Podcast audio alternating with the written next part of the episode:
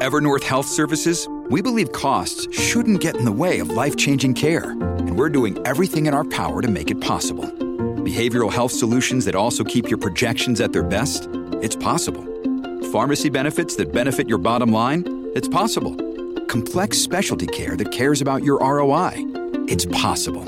Because we're already doing it. All while saving businesses billions. That's Wonder made possible. Learn more at evernorth.com/wonder. This episode is brought to you by Shopify. Do you have a point of sale system you can trust or is it a real POS? You need Shopify for retail. From accepting payments to managing inventory, Shopify POS has everything you need to sell in person. Go to shopify.com/system all lowercase to take your retail business to the next level today. That's shopify.com/system.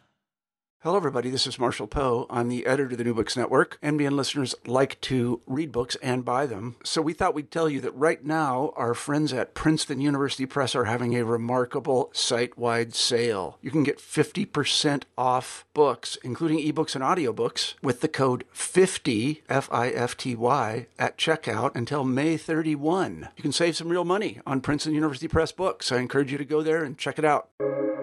Welcome to the New Books Network. Welcome to the education channel of the New Books Network. I'm your host, Tom DeSena from the Department of Communication, Journalism, and Public Relations at Oakland University. My guest today is Elizabeth Tandy Shermer, the author of Indentured Students How Government Guaranteed Loans Left Generations Drowning in College Debt. According to Professor Shermer, student loan programs turned the pursuit of higher education into a pathway to poverty. It didn't always take 30 years to pay off the cost of a bachelor's degree. Shermer untangles the history that brought us here and discovers that the story of skyrocketing college debt is not merely one of good intentions gone awry. In fact, the federal student loan program was never supposed to make college affordable. The earliest federal proposals for college affordability sought to replace tuition with taxpayer funding of institutions. But Southern whites feared that lower costs would undermine segregation. Catholic colleges objected to state support of secular institutions. Professors worried that federal dollars would come with regulations hindering academic freedom, and elite university presidents recoiled at the idea of mass higher education. Cold War congressional fights eventually made access more important than affordability. Rather than freeing colleges from their dependence on tuition, the government created a loan instrument that made college accessible in the short term, but even costlier in the long term by charging an interest penalty only to needy students. In the mid 1960s, as bankers wavered over the prospect of uncollected debt, Congress backstopped the loans, provoking runaway inflation in college tuition and resulting in immense lender profits. Today, 45 million Americans owe more than 1.5 trillion in college debt, while with the burden falling disproportionately on borrowers of color, particularly women. Reformers, meanwhile, have been frustrated by colleges and lenders too rich and powerful to contain. Indentured students makes clear that these are not unforeseen consequences. The federal student loan system is working as designed. Elizabeth Tandy Shermer is Associate Professor of History at Loyola University Chicago. She has written about labor, politics, and education for the Washington Post, HuffPost, and Dissent, and is the author of Sunbelt Capitalism, Phoenix, and the Transformation of American Politics. Elizabeth Tandy Shermer, welcome to the New Books Network. Thank you. I'm so excited to be here and have a chance to talk. Um, and I, I, hope it's okay to tell your listeners we're talking on December 1st, and the moratorium on student loan payments has just been extended. Um, yeah, I, I was just about to get into that. Uh, I want to thank you for taking the time today to talk uh, about a really fascinating book and obviously a very important topic. Yeah, I saw the Washington Post this morning announced that the Biden administration's student debt relief plan was once again put on hold by the courts. Uh, clearly, this is a very live topic, but I want to ask first what brought you to it? Oh my gosh. Well, you know, the personal is political, the personal is historical. In my particular case, um, I was actually the, my book on the Sunbelt, my first book. Thank you for mentioning it. One of the things it talked about and showed was that what was so important to attracting a lot of industry from the Midwest, where you and I now are, um, Michigan and Illinois, was to actually guarantee in these southern and western states that there would be research universities. And in both of those cases, there's a lot a longer tradition of public um, universities, but you saw a ton of private money coming in to expand them, to attract business, to make them a part of the business climate. So I was actually moving into a project that I was calling the business of education that was showing how much private money and power has always been a part of public universities, right? That this is not new, how important that is. And then um, my father got sick. And it became very clear. Um, I, I, was his caregiver um, for seven years. He passed away in March. Um, that I couldn't do a project that was taking me to campuses all over the country, but when I was cleaning out his house, he was in a, in a care facility. He needed to be in a care facility. I found the student loan documents that I signed when I was 17 years old. And I was, until I just got it canceled through the public sector loan forgiveness program this summer, I was still paying it off when I found these documents that I signed when I was not a legal adult. Um, and I wow. realized that we didn't know a lot about this program. And um, this kind of political history is very different um, and I was very lucky that um, archives, the presidential archives, the archives that have um, the the papers for um, politicians so instrumental in it, they're um, much easier for me and to do these targeted research trips to sort of balance both my job and keeping my job, um, but also caring for my father. I have to say I have asked that question of authors several times, and that is the that is the the most touching response I think I've ever heard. Thanks. And, um, and for your listeners, if they buy the book, I talk about it in my acknowledgments um, and to thank and recognize the people who were helpful and instrumental in making sure that I could do this um, and so patient with me because as everyone knows care whether for children or yeah. elderly relatives is a lot yeah, it is. So, uh, reading your book, I kept thinking about Walter Benjamin's essay on the angel of history. And, and in some ways, this is a book that almost needs to be read backwards uh, from this contemporary moment and, and sort of peeling away all of the layers that have brought us to this mess. Um, but we're not going to do that. So, let's start uh, in the early part of the 20th century where you start. And while this is fairly distant, this uh, really kind of set the stage for a lot of what has taken place since then. Uh, what were some of the issues that emerged in this uh, early 20th century period? How are we going to pay for college? And I think, in particular, in the American context, that we have such a amazing geography. I call it sort of a geography of higher education, where in the Northeast, we have a stronger tradition of what we recognize now as private higher education in the South, we actually do have those small, particularly religious colleges, but we have these big state universities like the one I went to, the University of Virginia, um, founded, you know, in the early Republic period. But then when we go further west, like you and I are in the Midwest, you know, we have this tradition of the land grant um, universities, the big, sprawling Midwestern universities. And then, you know, when we get out into the West too, it's true you can find some private colleges there too, like the smaller civil arts colleges that are dot the Midwest. Get further and further out into the arid West, we have these big universities universities like Arizona State University, the entire UC system. And it's that takes takes place over time and they have different funding streams, but all fundamentally was this idea that you're going to pay for your education. You're going to pay for that education. And also that not what we would become nonprofit institutions would not charge the full cost of tuition. So that's why there's all this sort of money. But how do you afford that? How do you afford paying for college I think the question that's hard for us because it seems so cheap by today's standards, but we have to think about in the early 20th century, it's still the question of sacrificing the time, the time not working to go to college. So it might seem cheap, but then you have to play with, you know, adjusting for inflation and other housing costs. But it was actually out of reach for so many, and especially because, you know, those great land grants are actually kind of remote if you think about them.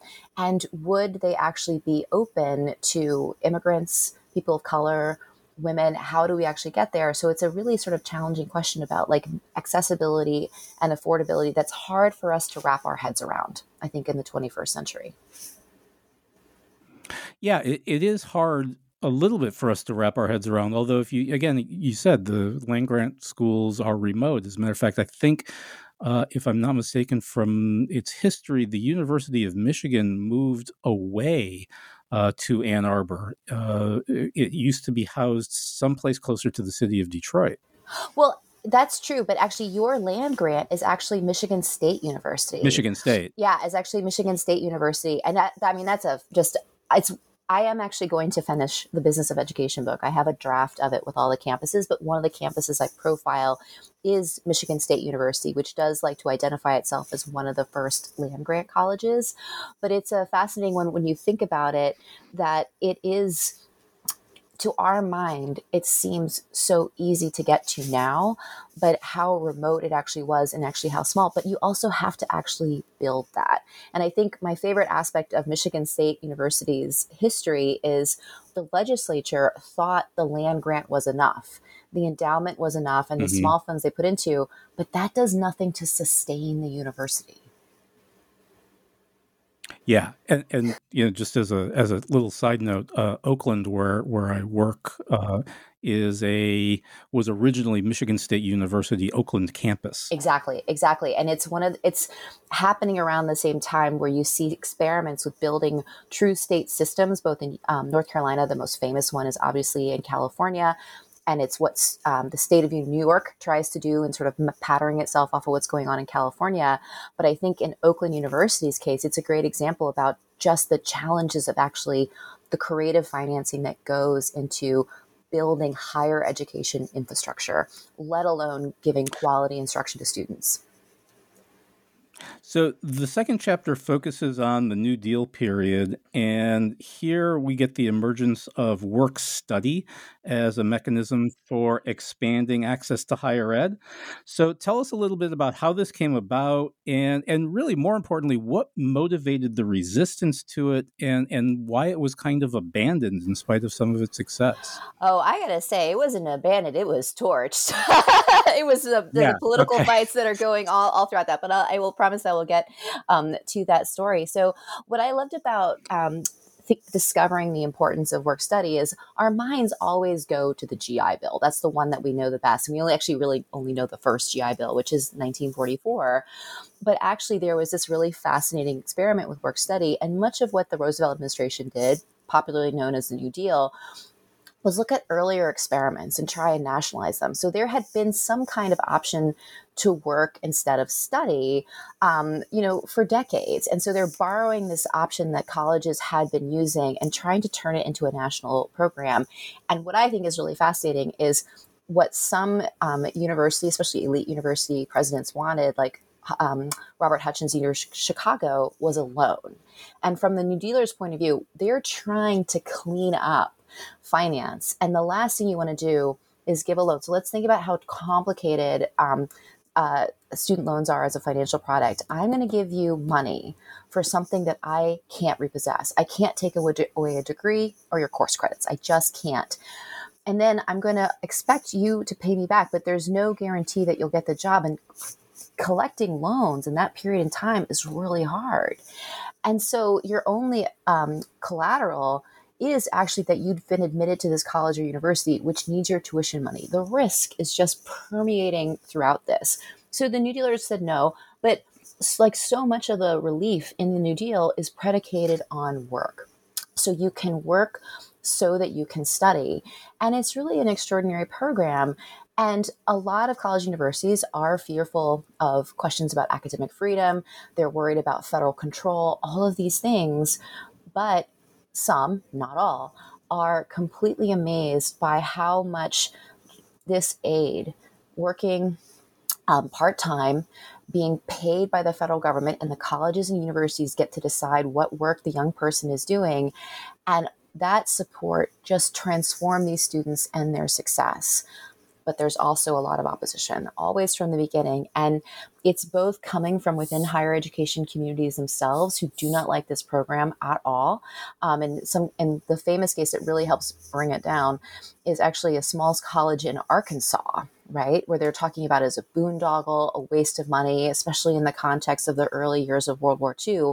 But that just feeds congressional opposition from Southern um, Democrats who really hate the man in charge. Um, Aubrey Williams, a Southern socialist, he actually voted for Norman Thomas instead of FDR in 1932, who made it very open that what he was trying to do was not just support poor students, but also poor students of color, and being very open that there's additional support for those college universities willing to admit Black youth who were disproportionately affected by the Depression.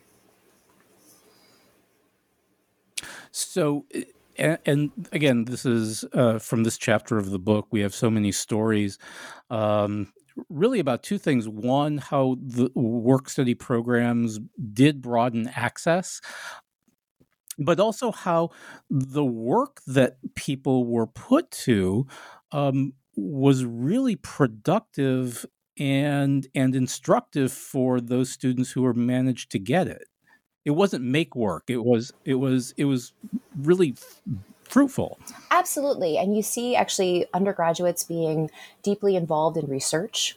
They're also doing important work and actually doing the labor of actually like i, I personally think libraries are important. I'm a historian doing the work of staffing the mm-hmm. libraries and organizing them. That they are doing productive labor on campus learning skills that will help them in the future and they also excel. And it does actually start to change the minds of a lot of academics, not on just federal support, but more importantly, about the idea that actually the majority of Americans might be able to go to college and excel, which was a radical idea at the time. That's what's really important, is that even New Dealers, and that's one of the reasons why the work study program was initially so small, was the idea that they did not believe that the majority of Americans wanted or could pursue higher education. And it was ordinary students who proved them wrong. And that I think is the most important part about it. And that's what makes the end of the program during political fighting in Washington over the budget, which should sound familiar to all of your listeners because that's what everything comes down to these days about whether something is passed or not, is the budget. That's when the program is lost.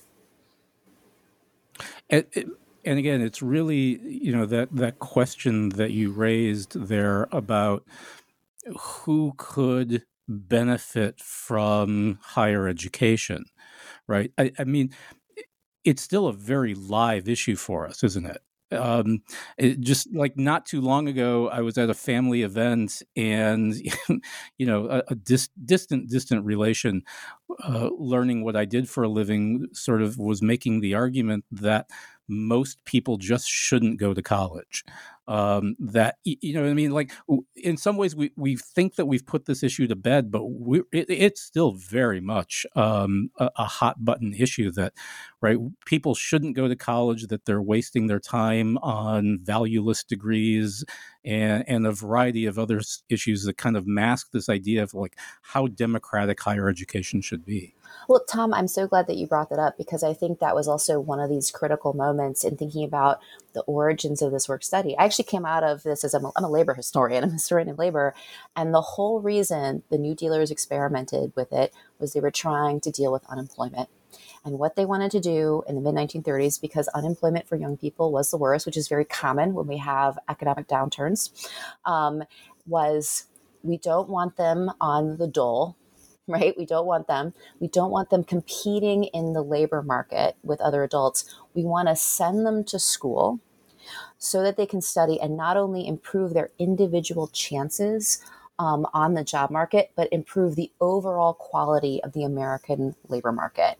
And it was a sense that this was good for the country it was good for the country to have young people have the opportunity to pursue their education. And when so many excelled with just that support, it really did transform the thinking of a lot of leading new dealers. There was a hope, to me is always the saddest part. There was a hope before um, the um, 1938 midterm elections, which really um, posed a challenge for new dealers because of the, the power of Southern Democrats in those elections to make work study as permanent as Social Security. And it didn't happen. And I just, I, it would only be revived. I always call him the last New Dealer in the White House, um, Lyndon Baines Johnson, um, in his first in the War on Poverty program, who had actually overseen the National Youth Administration, which was doing work study for Texas.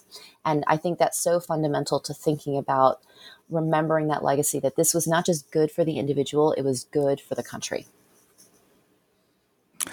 So, one of the really surprising chapters in this book uh, is your in depth study of the GI Bill.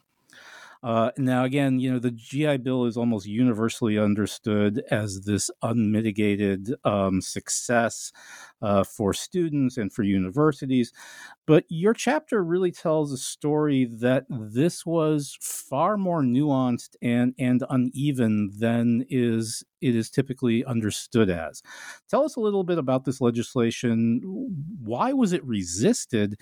And and what its impact has really been on education financing. I gotta say right now, my very good colleague of mine who's a historian is like, Ellie, you have torpedoed one of the most beloved pieces of legislation in American history. And I do want to emphasize that I follow the work of other historians, like especially Suzanne Mettler, who's actually a political scientist, like and, and I'm leaning on their important insights into this.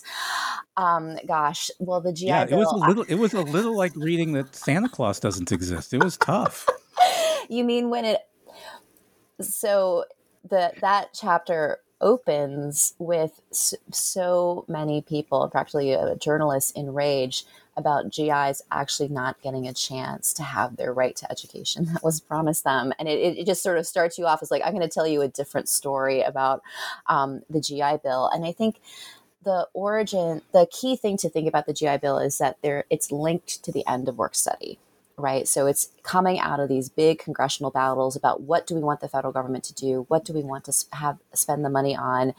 And they end the work study program. They end the work study program unceremoniously. And then it's within a year that you're going to have the GI Bill legislation. But it is a year of bitter, bitter, bitter fighting over the questions of what GI, GIs need or want.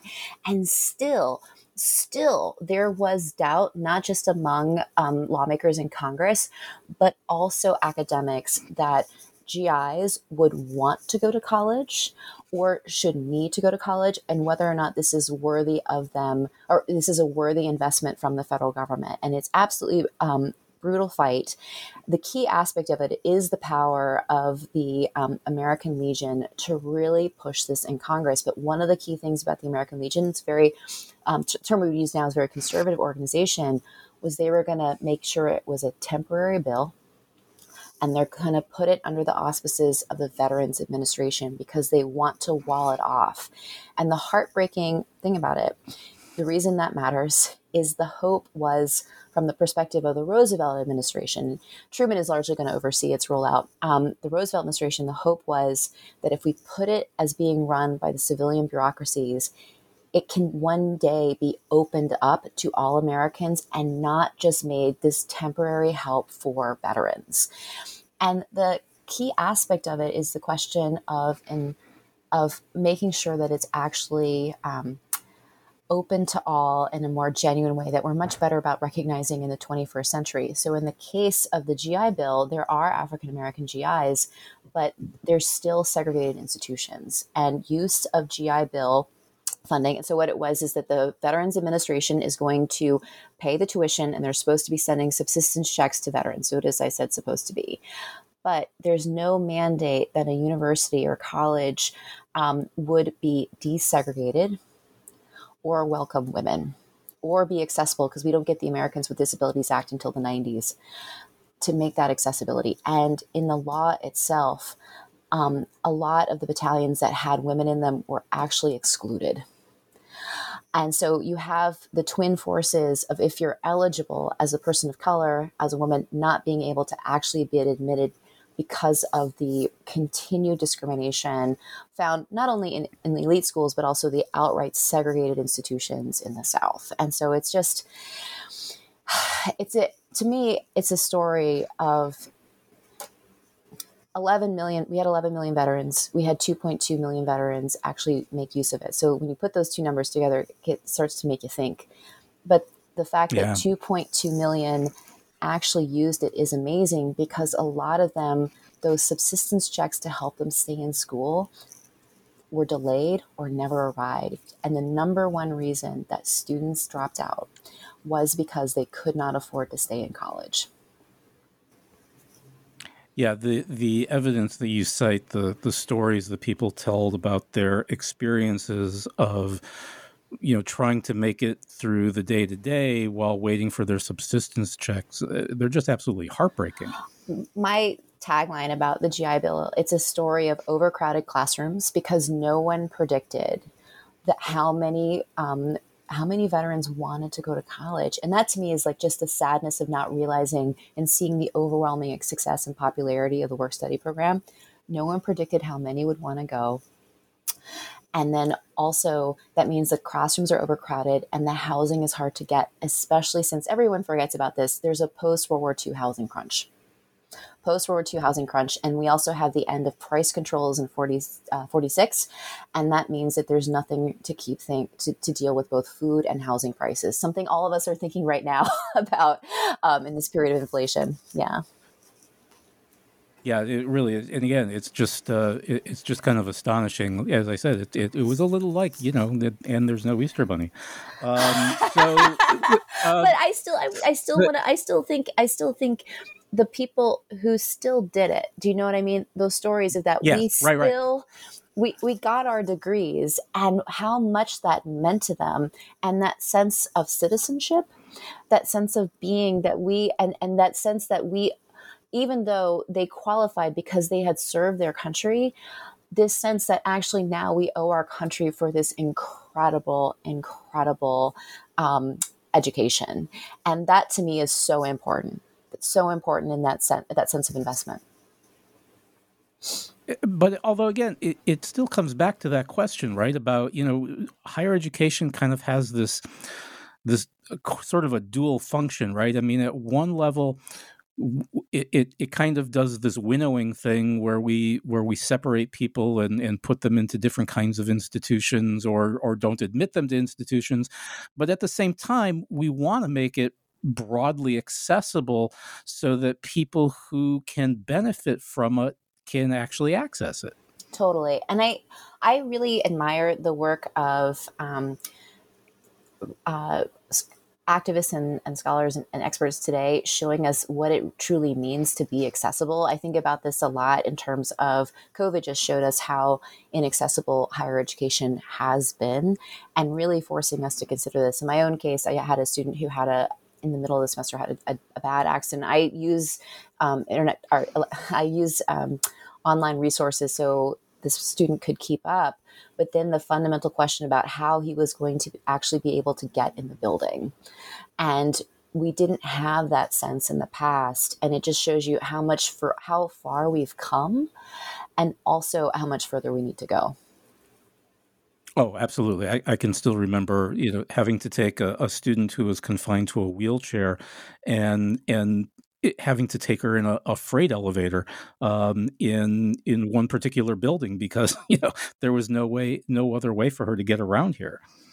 Um, so uh, your story then moves on to the National Defense Education Act, um, w- largely a response to the Russian launch of the Sputnik satellite, but really, uh, this is a, a, kind of a prime piece of Cold War legislation.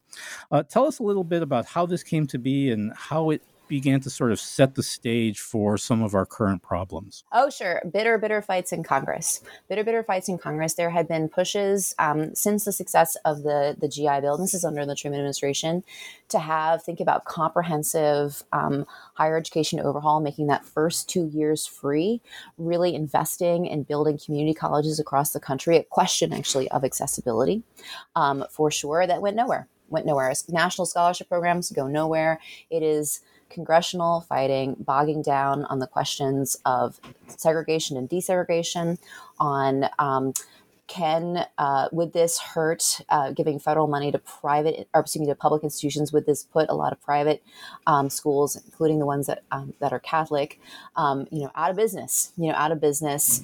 And is this the kind of thing in sort of the the growing conservative movements that we want to be spending money on right? These kinds of questions gets completely bogged down in congress. And there's movement movement but really Sputnik and the question of national defense, Sputnik being the, the that little small satellite, is what's key. Mm-hmm. But I think the most important thing that I always tell people, it still took Congress almost a year to pass legislation because those basic fights over the questions of now what we would now call access are still fundamentally about there. And I think the thing that I always say about Sputnik. It's not just that it took a year because of so much fighting and disagreements um, between and within the parties, but also it's temporary. It's temporary legislation. And it's in the case of what is given to higher education institutions, it's only for targeted programs, not enough to build out for the growing pressure, the need and demand for more access to higher education, and the first student loan program. Yeah. So, so how do we get to that? Well, oh my God, it was sorry. It just makes me That's so okay. sad. I, yeah it's just is it because the a lot of times and this can be a bit challenging with some of my um, my more senior colleagues is that they remember having graduate student um, scholarships that were NDEA loans uh, or excuse me NDEA scholarships oh, wow. they remember that. They do remember that actually. Uh, my advisor as a matter of fact uh, now retired. But um, what is interesting is that they they're not necessarily remember if they had the undergraduate loan because you actually paid it back to your campus. And so originally, the original National Defense Education Act bill, the one that was barreling through um, the committees finally after a year, had an undergraduate scholarship program. Like the graduate student one, it was just $1,000. It was not supposed to be meant. But then at the last minute, um, Representative Edith Green of Oregon, a Democrat, just can't stomach the idea of a grant, a scholarship, that it should be something to be paid back. And that's how at the last minute it's called a loan. It's actually the first title of the National Defense Education Act.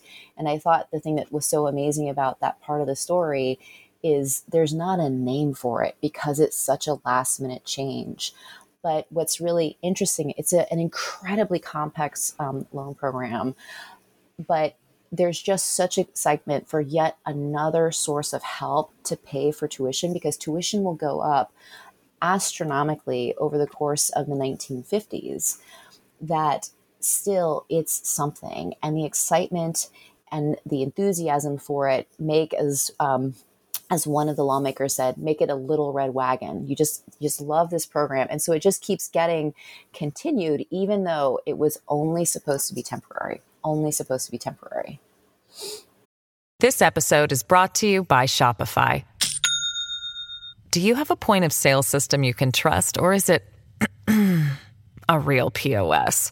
You need Shopify for retail. From accepting payments to managing inventory, Shopify POS has everything you need to sell in person. Go to shopify.com/system all lowercase to take your retail business to the next level today. That's shopify.com slash system. So, um, one of the, you've already mentioned him, but uh, Lyndon Johnson is kind of a recurring character throughout this book. Um, in chapter five, we kind of get into some of the Great Society legislation. Uh, obviously, there's a lot going on here, but what impact did the Higher Education Act have on uh, financing and student access?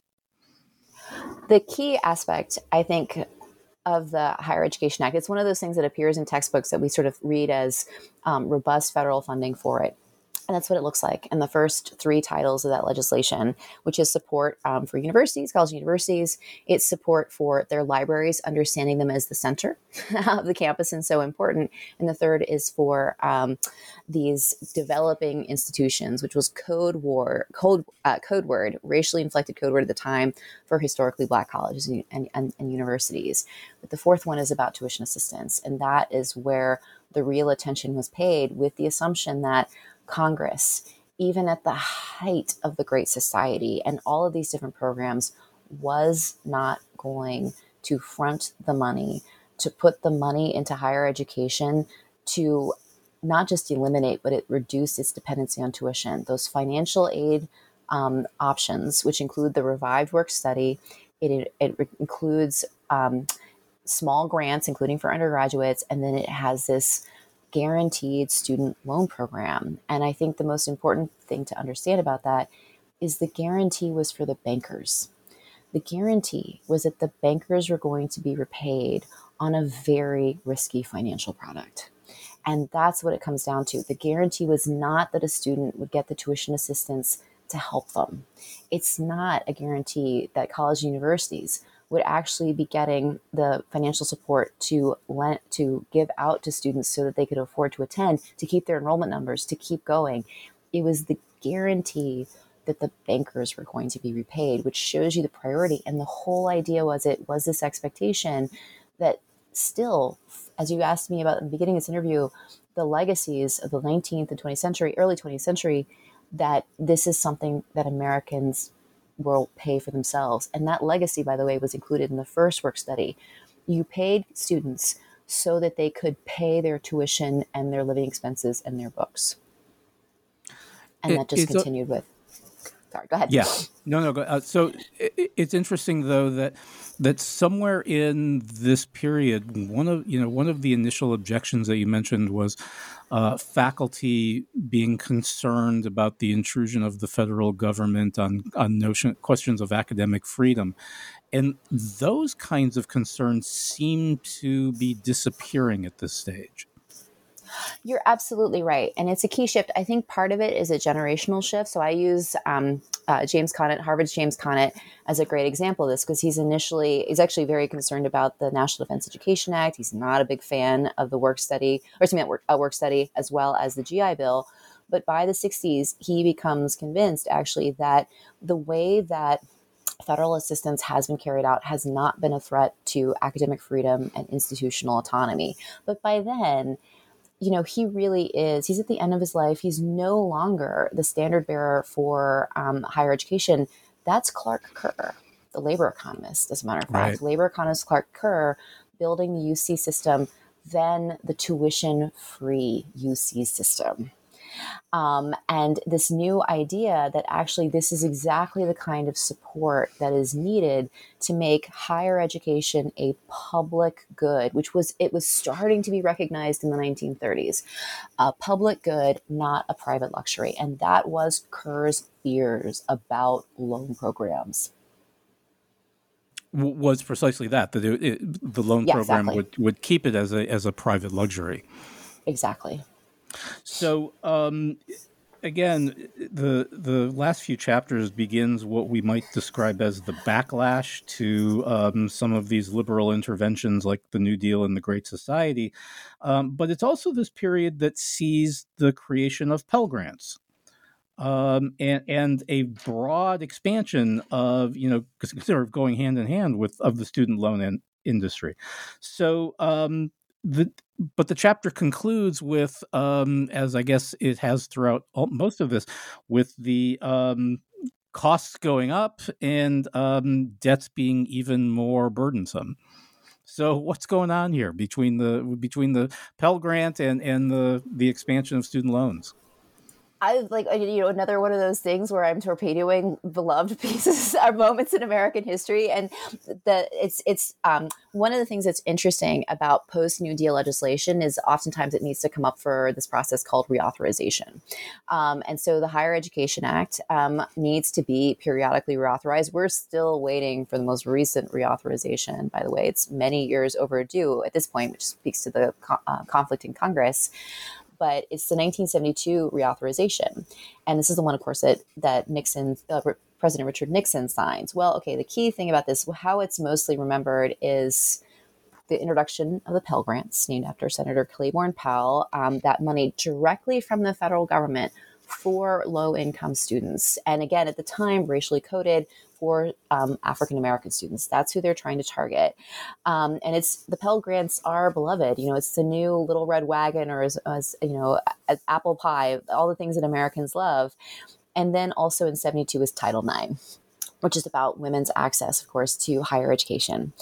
Well, but as I say, is like there's nothing in Title IX that guarantees women's ability to actually afford that education, really.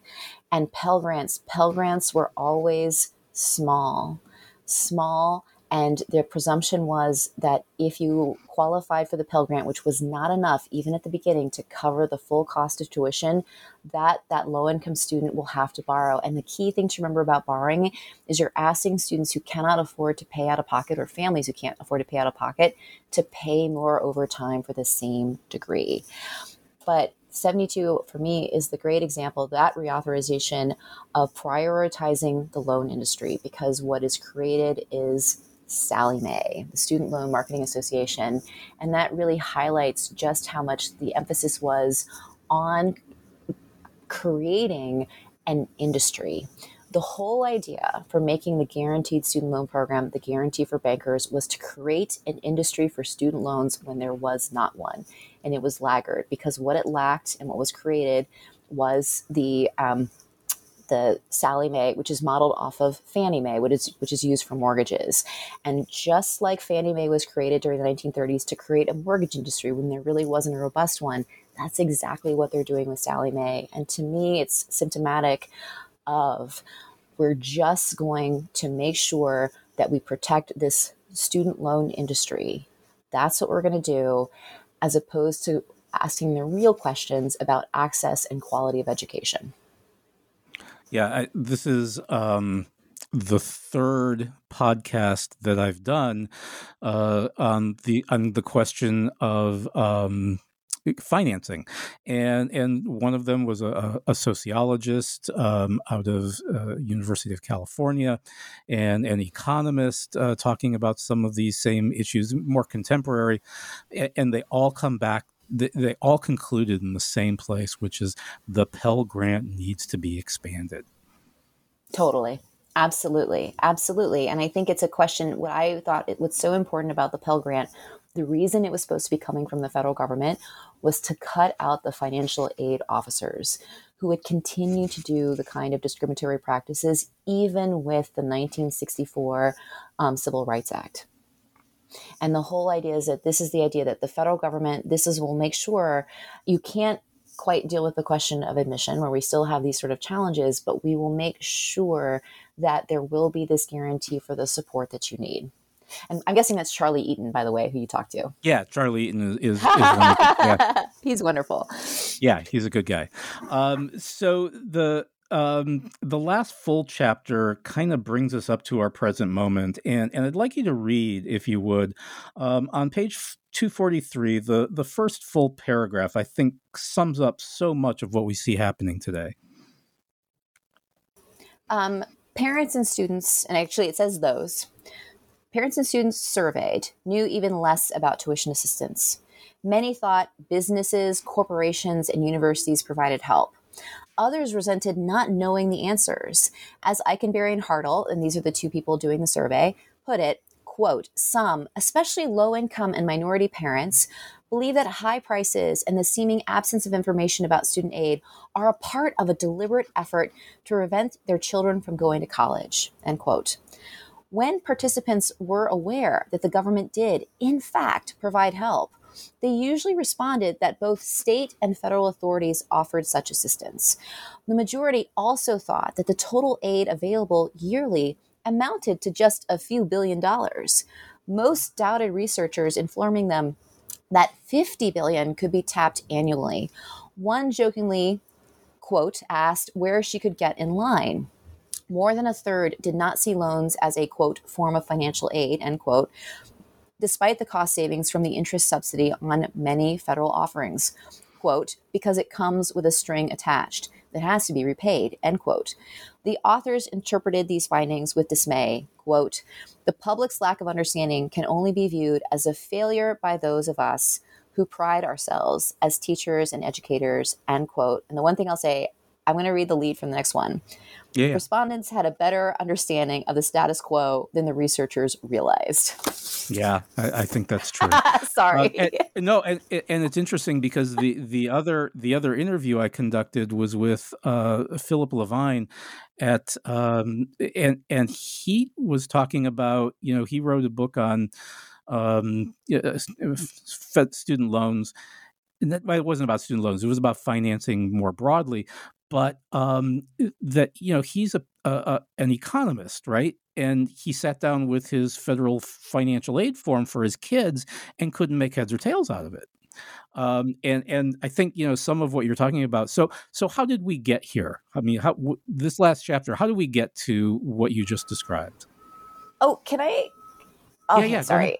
I actually wanted to say, can I? I was really proud of figuring out the history of the FAFSA, the Federal oh, Aid Financial Form. Can I? Can I do it a really sure, brief absolutely. segue for your things? Yeah, yeah. It was it was a nightmare and a half to figure out where the heck we got this thing. Yeah. Um, and it was a part of um, the 1992 reauthorization. And the key, what I discovered where it came out of is in while Congress was not doing anything to deal with the question of how do we um, make higher education more affordable during the early Cold War, so pre Sputnik, you have a lot of college universities who are offering some different versions of tuition assistance. And they're coming to this discovery that they're competing for brains and athletes you know, and they're tired of it and they're frustrated that some of these students are ending up with free rides and they're all in competition for the best students. So they go to the college examination board and ask them to come up with a financial aid form, the FAF. That should start to sound familiar.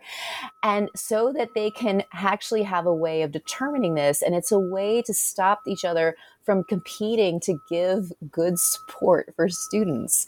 And then in, I didn't um, go into detail with the rollout for the National Defense Education Act loans, but this is such a last minute change. And the tiny Office of Education, it's not a department until 1980, has no idea how to do this, how to basically become a bank. And so they use the FAF, which was used by elite institutions to actually limit aid. And it just becomes more and more complicated. And when you look at this thing and you realize that when it becomes a part of the federal program, it's just so unintelligible and it all came from an effort to actually stop giving students a lot of aid for they so they can actually to help. So colleges would stop com- quote competing and using so much aid for these students and it's so frustrating. And for me i was personally i was watching to see when the form was going to come out in terms of actually um, applying for cancellation the 10000 or the $20000 i was amazed um, I had already finished my PSLF. We can talk a whole different thing about how complex that documentation is, but it was so simple and easy. And to me, it meant a lot, you know, to see that. And I, I should say I was very honored that um, folks in the Department of Education have actually read my book and they called to talk to me about it. And I have no idea if I had any influence on that at all, but I was very proud after doing it and publishing some separate things about the complex history of the FAFSA to see something so simple and easy to use finally for financial aid. Yeah, I, I, and again, it's it's interesting because I was even talking to some parents last night at a at a Boy Scout meeting about uh, having to fill out the FAFSA um, for for their college age kids, and, and it is just universally reviled. If if if uh, my friend who's an accountant has a hard time filling it out, yeah, we need to have a serious conversation oh, yeah. no, said, about no, this. No, uh, uh, Professor Levine just he, he, he said it's a PhD in economics, and he just could not make. You know, he just said if, if he's having trouble, and imagine what you know, a poor PhD in communication must have to to grapple with.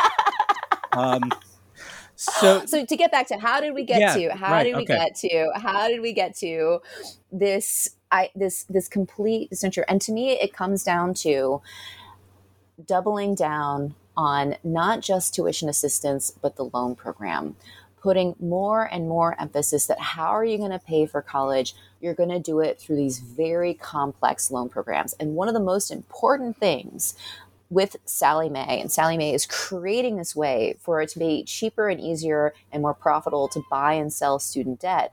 But all of a sudden, what it does for lenders who have a guarantee, they can start experimenting. They can start experimenting with private, risky student loans, which are needed because the 70s were another period of inflation when more and more people needed to borrow.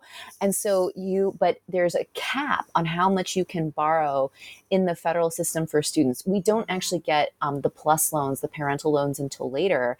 And so all of a sudden you have these new financial instruments. But it just is this idea that the expectation is no, you will need to borrow. And these are such complex financial products, and the ways that you apply for them, and especially that a lot of it, with the exception of um, the Pell Grants, is handed at the campus level. It's very murky, it's unclear. And of course, there is this big disjuncture. And I think it really comes to me this question is that we have not paid attention to the fact that higher education has not actually ever been affordable for the majority of people. And paying for it has always been a lot of complicating financing. And indeed, that's why John F. Kennedy was warning against, before he was assassinated, some kind of federal loan program. He was worried about actually the National Defense Education Act that from his mind, how could you ask these um, families when the average family income in 1960 was less than $7,000 a year to borrow um, half that amount just to get one kid through college. So there's a, a, question that, that I want to ask before we come to the epilogue, and and it's something that, you know, again, there, there's so much, uh, so many really eye-opening things in your book, um, but there's this one theme that kind of weaves itself around in the background, and and it's it's interesting, and I think this is probably the right place to talk about it, having to do with for-profit schools or proprietary schools. Um, like today, and I, and I think um, uh, Charlie Eaton's work is is really excellent on this, and he talks specifically about some of uh, these institutions. But when your book, you sort of delve back into the history of some of these schools and find that they weren't like the they they weren't the bugaboos that we think of about them today if, if that makes any sense that that in no, some ways ab- yeah go ahead no, absolutely. And I want to flag here the wonderful work um, by Christina Groeger, her work on the origins of for profits, which is very, very important. And I used a lot of her to understand the early origins of these for profits. And the point of these for profits, which were showing up in urban areas, they were actually open to immigrants. They were open to women. They were open to people of color. They were opening their doors when elite institutions were not. That's what it comes down to. And that actually is also echoed. For profits were not um, eligible for the work study program because you know, Tina does this amazing work um, to show the elite war on these for profits, right? That happens in the progressive era. And so she ends by the 1930s um, for profits were not eligible for um, the work study program, they are eligible for the GI Bill because a lot of these are trade schools. And this is the question about how do we actually um, make sure that there's such demand that these GIs can do it. It's also an assumption that a lot of these GIs, as Robert Hutchins from the University of Chicago family said. He said he didn't want the GI Bill because it was going to turn America's college universities into hobo jungles, meaning he didn't want working people at his institution.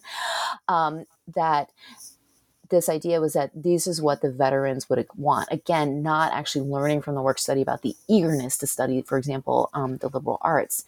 And they remain, for profits remain eligible for subsequent GI bills. There's actually multiple GI bills. And that's another critical part in that 1972 is opening for profits with important restrictions to be eligible for civilian tuition assistance programs. And it is this moment of recognition that the economy is changing, the labor market is changing, and we need to have this opportunity for people to retrain. And it's really critical, especially since for profits were really the first to embrace online learning in the 1990s.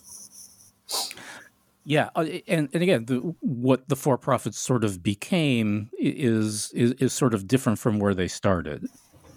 Absolutely. And I have to say, I will say that I think one of the most important things to keep in mind is the reason they were able to do that is a slowness on the part of um, nonprofit colleges and universities to meet the needs of working people. And I say that as someone who proudly teaches at night. Yeah, right. You know, oh, yeah, exactly. Yeah. yeah. And, yeah. and, you know, yeah. I mean, right. Uh, so, uh, so the epilogue kind of brings us back to where we started this morning um, with today's news.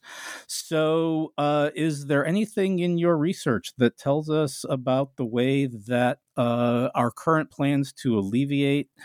And again, and I, certainly debt forgiveness is absolutely the wrong term here, uh, but alleviate some student debt issues are likely to play out. I so I will say when I did talk to the Biden administration officials, um, it was within a month of my book coming out in 2021. They told me in no uncertain terms that there was going to be cancellation. Um, and I think it's a testimony because the epilogue, I'm very proud of it, really highlights the energy and the activism of ordinary people trying to highlight and just be brave enough to share this pain of debt that they were blaming themselves for when it was something that was happening elsewhere. And it is a testimony to those organizers, to those activists, to those borrowers who have been speaking out about it, that within a year, uh, I'd actually double had to double check the dates, but within a year, you have that incredible press conference with the Biden administration where he's talking very explicitly about the burden that this has had on students of color that's a huge shift from a year before his first town hall when he said something about, well, it depends on if you went to Harvard or Yale or something, which are two schools that don't actually have no loan policies for students. That's amazing. So, watch this space. My number one concern has always been that if we, if there is cancellation, and I prefer cancellation because no one needs to seek forgiveness for going to college as the new dealers figured out, we actually need people to go and get more education. We need that next generation of teachers, lawyers, doctors, welders. You have to borrow oftentimes for trade schools as well. Oh, absolutely. But I think what's interesting is the experiments at the state level to deal with this. So we have over 20 states with some version of free community college. It all differs in the details. We currently have stu- two states which are experimenting with tuition free four year. In the state of New York, if your family makes less than $140,000 a year, it is tuition free at the state um, institutions. This is and then there's New Mexico. We're all watching what's going on in New Mexico. The challenge was is those two t- programs were rolled out right before COVID, which has scrambled everything. And so I think for me, the long term with the cancellation, and I, I God, so much burden and so much struggle. There's some in the um, the student loan communities who are really just pushing for that you're able to discharge discharge this um, debt in bankruptcy. Um, you know, right. maybe, which would be, but go ahead. Which would be a help. I mean, which which would be a help. Which would, it's a horrible process. I don't right. recommend anyone have to go through bankruptcy, no, no, no, but right. that that could be a help. That's a big step forward, but it's the question for me is how do we help those next generations of Americans wanting to go to college regardless of their age and i think for me that's one of the things that's really challenging is the the expense of american higher education really has kind of cleaved it to this moment in time in your life. When we now have people who are living well into their 80s why can't it be possible to go back and learn more in your in your in your senior years? And it's the cost question. And we need to reframe this as something that's good. Uh, this is a public good for you at different times. And that also does mean that our college universities need to be much more cognizant of what it truly means to be accessible yeah, it, it, that's a really interesting point about um, about making it making college accessible across the the lifespan. Uh, I've I have taught at community colleges, and one of my experiences it was just fascinating. Um, I taught a public speaking course, and in this course, it was a summertime thing. I had a, a young woman who was there uh, as sort of an early enrollee from high school. So I think she was just a junior going into her senior year of high school. and an 80 year old woman who was who had it in her head that she was going to get a college degree. It was on her bucket list, right? I'm I'm going to call myself a college graduate, and you have the kind of learning that can take place when you put those generations into the same space is it's invaluable. I mean, you can't. I mean, you you you know, you almost can't put a price on something like that. It's it's just it and and and as sort of someone trying to facilitate it, it was it, well, it was, it was just exciting. I guess, and I think too that this is where you know we're having lots of conversations um, in the humanities. We should be having more about the recognition about we need many career paths, right, with a PhD. But I think fundamentally one of the things that because there will continue to be a need, whether they're tenure track or not, for instructors is what also means that we need to really have a much more serious conversation about what it means to be a good teacher.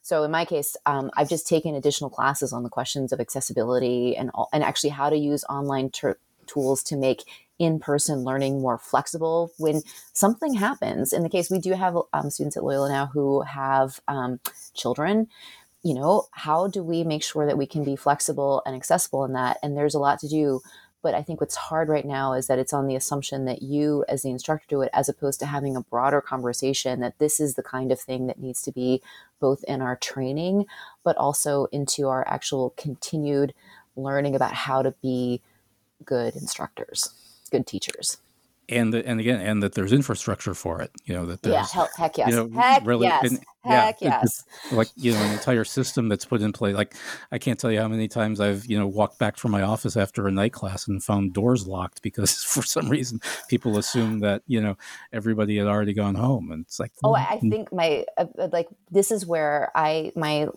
when i talk about covid covid-19 just exposed problems that we had been ignoring, or many people, not all of them, had been ignoring. And I think when all of a sudden we had to deal with the reality that a lot of students, unless they were actually on campus, did not have access to the computers, right? Did not have access to the Wi Fi. All of a sudden, all of a sudden, it forces you to see. And I actually think this is the important work of the Hope Center about already showing us pre pandemic the problems that we had with food and housing insecurity in college uh, uh, college populations. Yeah. Uh, so I think you've already mentioned this, but before we wrap up today, let me ask uh, what we might expect from you next. What are you working on? I'm going to finish the business of education book. That's what I'm going to do. I'm going to do it. And actually, um, the challenge, you know, for me was um, uh, I'm gonna I'm gonna do it. It means something. I, I talk about these books as twins. One is about the policies, and that's the student loan book, and the other one is about that sort of education infrastructure. Like I'm gonna do this. I have a draft of it. I actually need to come out to um, uh, Michigan State to finish the research. I like a lot of um, scholars who who are archive based. I'm very much an archive based historian. We're all dealing with the realities of archives, libraries have faced a lot of challenges. There's been more awareness of what college and universities are going, but not these institutions. You know, I there's a three month waiting list to get into the Bancroft. I got to the Bancroft wow. and they didn't pull a single box for me from the Clark Kerr papers. And I got a lot of important other research, but it was offsite and they are understaffed. And so I want to get this book done. Yeah, get this book done. So that's what I'm. Uh, that is what I'm definitely doing next, for okay. sure. Well, Elizabeth Tandy Shermer, thank you so much for your time today, and and really thank you for this excellent book on on thank what you. is obviously a very important topic. Thank you for reaching out to me. I really appreciate it, and thank you for your listeners who stuck with us for this conversation. Oh, I'm sure they're excited. So, uh, once again, my guest today has been Elizabeth Tandy Shermer, the author of Indentured Students How Government Guaranteed Loans Left Generations Drowning in Debt from the Belknap Press of Harvard University Press. My name is Tom DeSena, and you are listening to the New Books Network.